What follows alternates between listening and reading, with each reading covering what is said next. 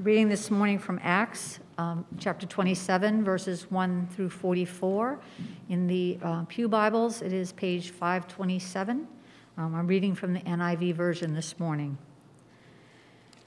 When it was decided that we would sail for Italy, Paul and some other prisoners were handed over to a centurion named Julius, who belonged to the imperial regiment.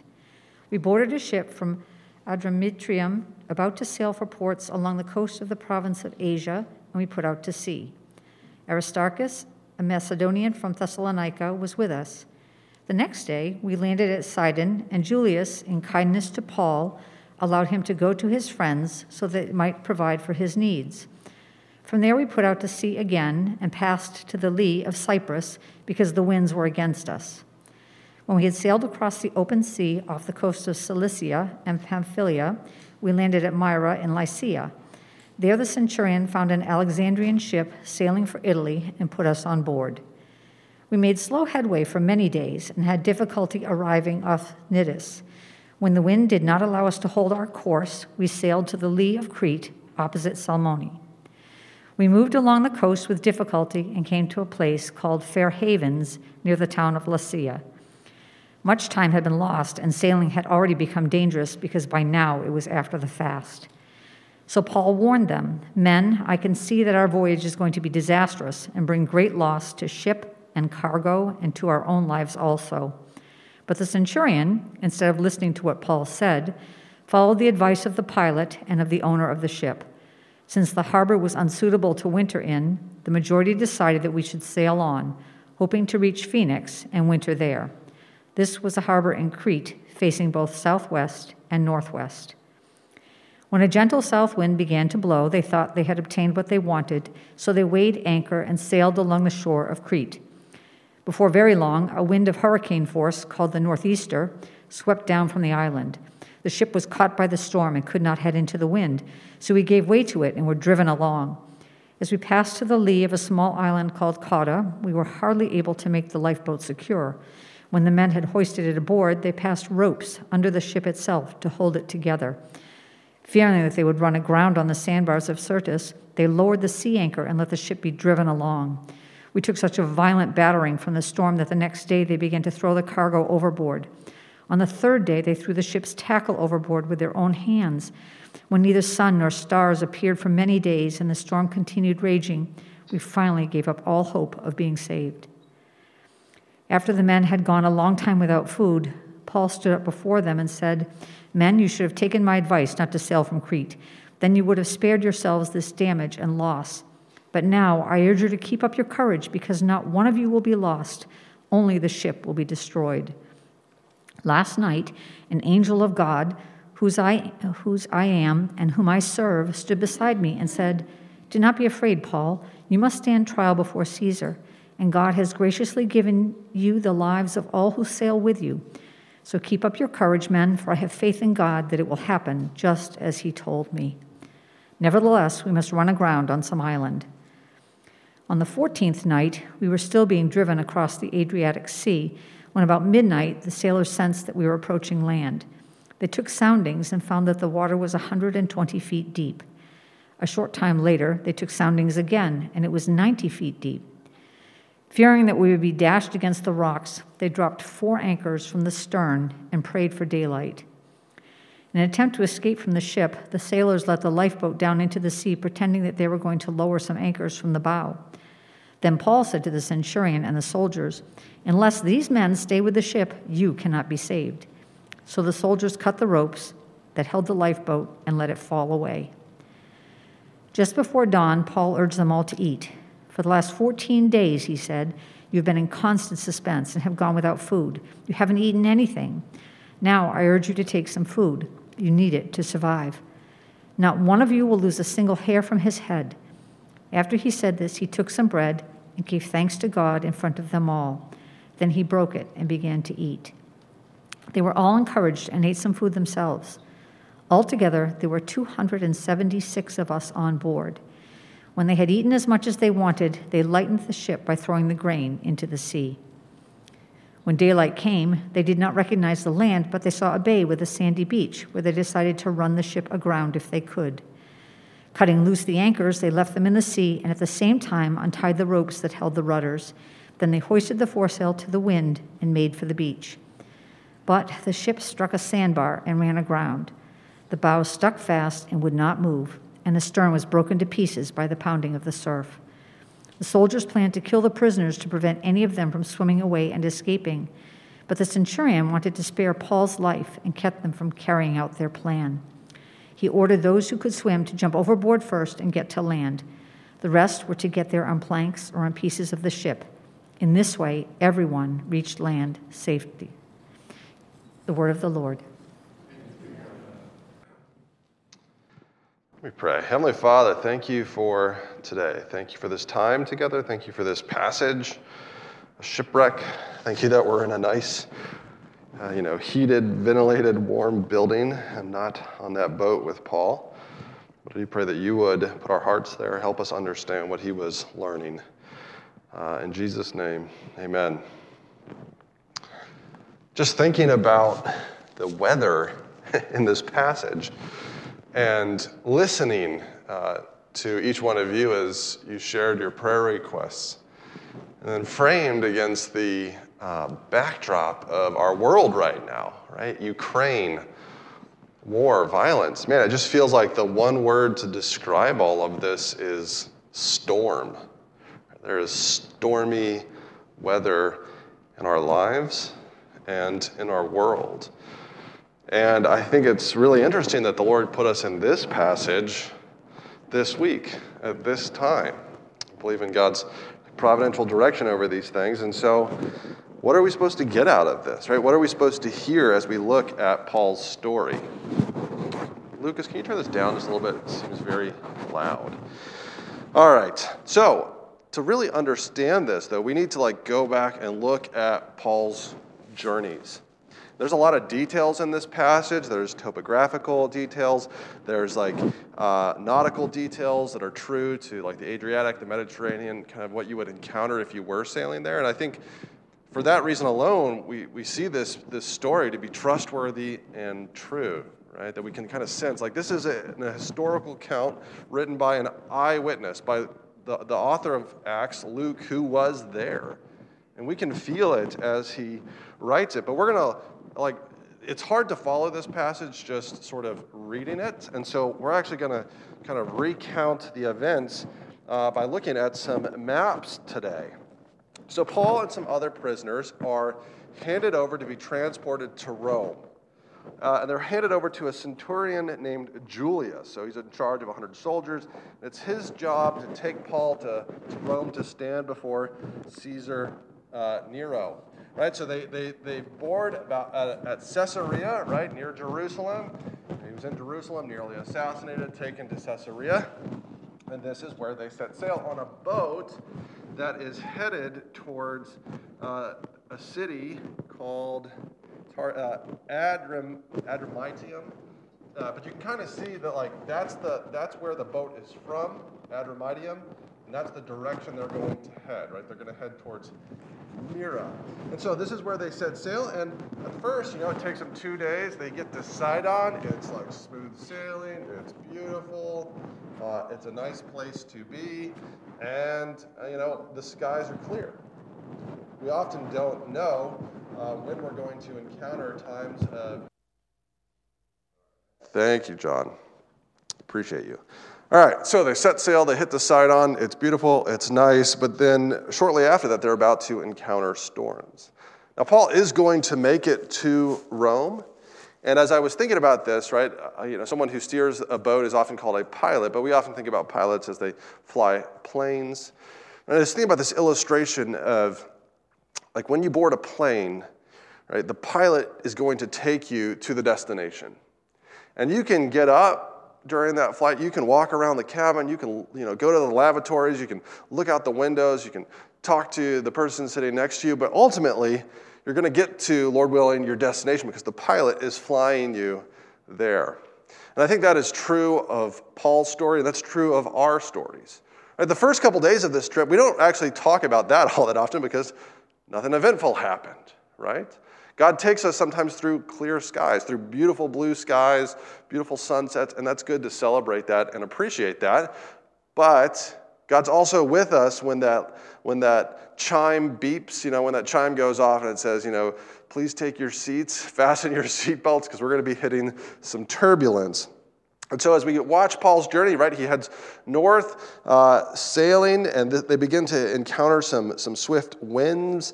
Uh, they sail into the sea off the coast of Cilicia and Pamphylia. And then uh, this is where they begin to encounter some winds, but they are able to make it to Myra at Lycia. All right, so that's a famous Colosseum that is there, some ruins. Uh, and it seems like they're halfway there, right? They've encountered some tough winds, but you know, they're on the way. Now they do switch ships here. A new ship that is headed towards Alexandria, and it's going to kind of take them on their route, or it's from Alexandria. And they begin to sail down towards the island of Crete. Uh, but they have to, uh, they're, they're sailing off of uh, Cnidus, uh, but then they have to change directions because the wind, because they're late in the season, and they begin to head towards uh, Crete, the island of Crete, where they encounter um, uh, a difficult decision, right? So they get to Fair Havens, which is opposite Sal, Salmoni, I don't know how to say that, Salmoni. Uh, and I want to kind of change the map there so you can see them sort of sailing. They encounter stiff winds. And this is another map where you can kind of see, like, okay, this is a, a shot from space, right? This is NASA. Right? So you can see the point, Salmoni. They, they sail below it because the winds. And they come to this point called Fair Havens. And it's at this place that Paul stands up and says, We should stay here because the weather's really bad and it's not going to get better. But Julius, the centurion, does not listen to Paul. Uh, but the centurion, instead of listening to what Paul said, followed the advice of the pilot and of the owner of the ship. There comes a moment in all of our lives when we have a choice, right? We can trust the pilot or we can trust other people. We can trust those things in our life that seem to make more pragmatic sense, more utilitarian sense. I mean, we are going to get those messages in our own lives, like, here's how you solve your situation, here's what you're supposed to do next. We're going to get those situations in our world, lots of thoughts about how to respond to Ukraine and other stormy situations.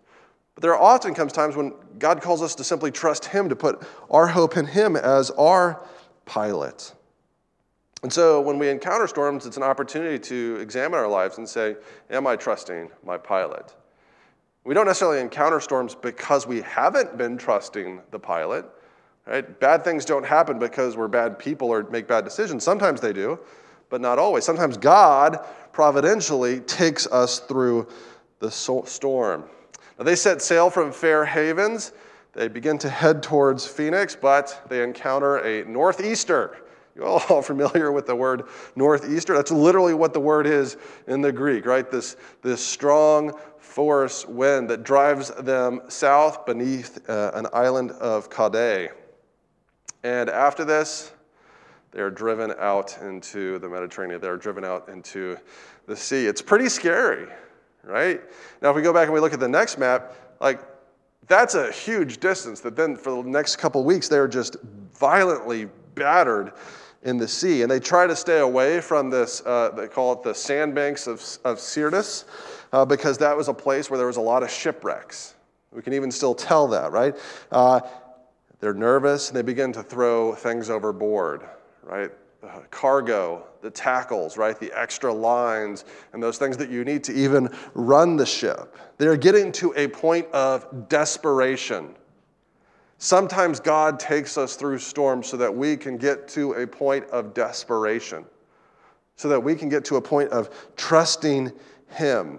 And we actually hear the desperation uh, in uh, Luke's voice. Like, it's hard to imagine a, a, violent raging storm and being on the ocean. I've never been in that situation, like in this room, but here's a big wave. Maybe that helps you smell the sea salt, uh, hear, hear the storm raging. Maybe you can imagine some thunder and lightning.